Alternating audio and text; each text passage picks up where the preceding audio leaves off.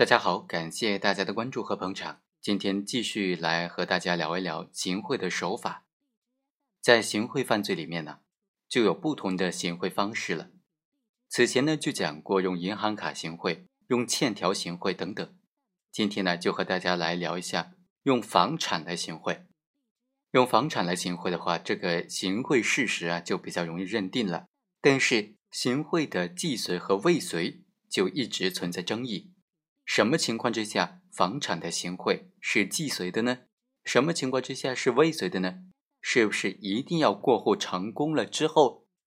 行贿犯罪才既遂呢？那如果说这个房产还没有过户，或者正在办理过程当中，甚至这些房产根本就没有过户可能，比如小产权房它没有房产证，那像这种情况之下，这些行贿的犯罪成不成立呢？是既遂还是未遂呢？本期就通过两个案例简单的和大家介绍一下。王某行贿案件呢，法院就认为王某为了谋取不正当的利益，给予国家工作人员财物，情节严重，他的行为构成行贿罪。王某在被追诉之前主动的交代了行贿犯罪的事实，可以减轻处罚。辩护人所说的王某的行贿犯罪是未遂这种辩护意见的，法院认为啊，被告人王某他向古某来行贿的这个房产呢、啊，他所有的购房手续都显示买受人就是古某，买受人就是这个受贿的人，所以啊，这个房屋虽然没有交付，但是房地产交易中心的登记备案等等的证据材料都显示，这个房子就是古某的，权属已经非常明确了，所以在这种情况之下，王某的行贿行为是已经既遂了的。购房手续在虽然在他手中，但是不影响行贿犯罪的既遂，不影响这个房子的权属已经非常明确这个事实的认定。我们再来看第二个案件，何某行贿案。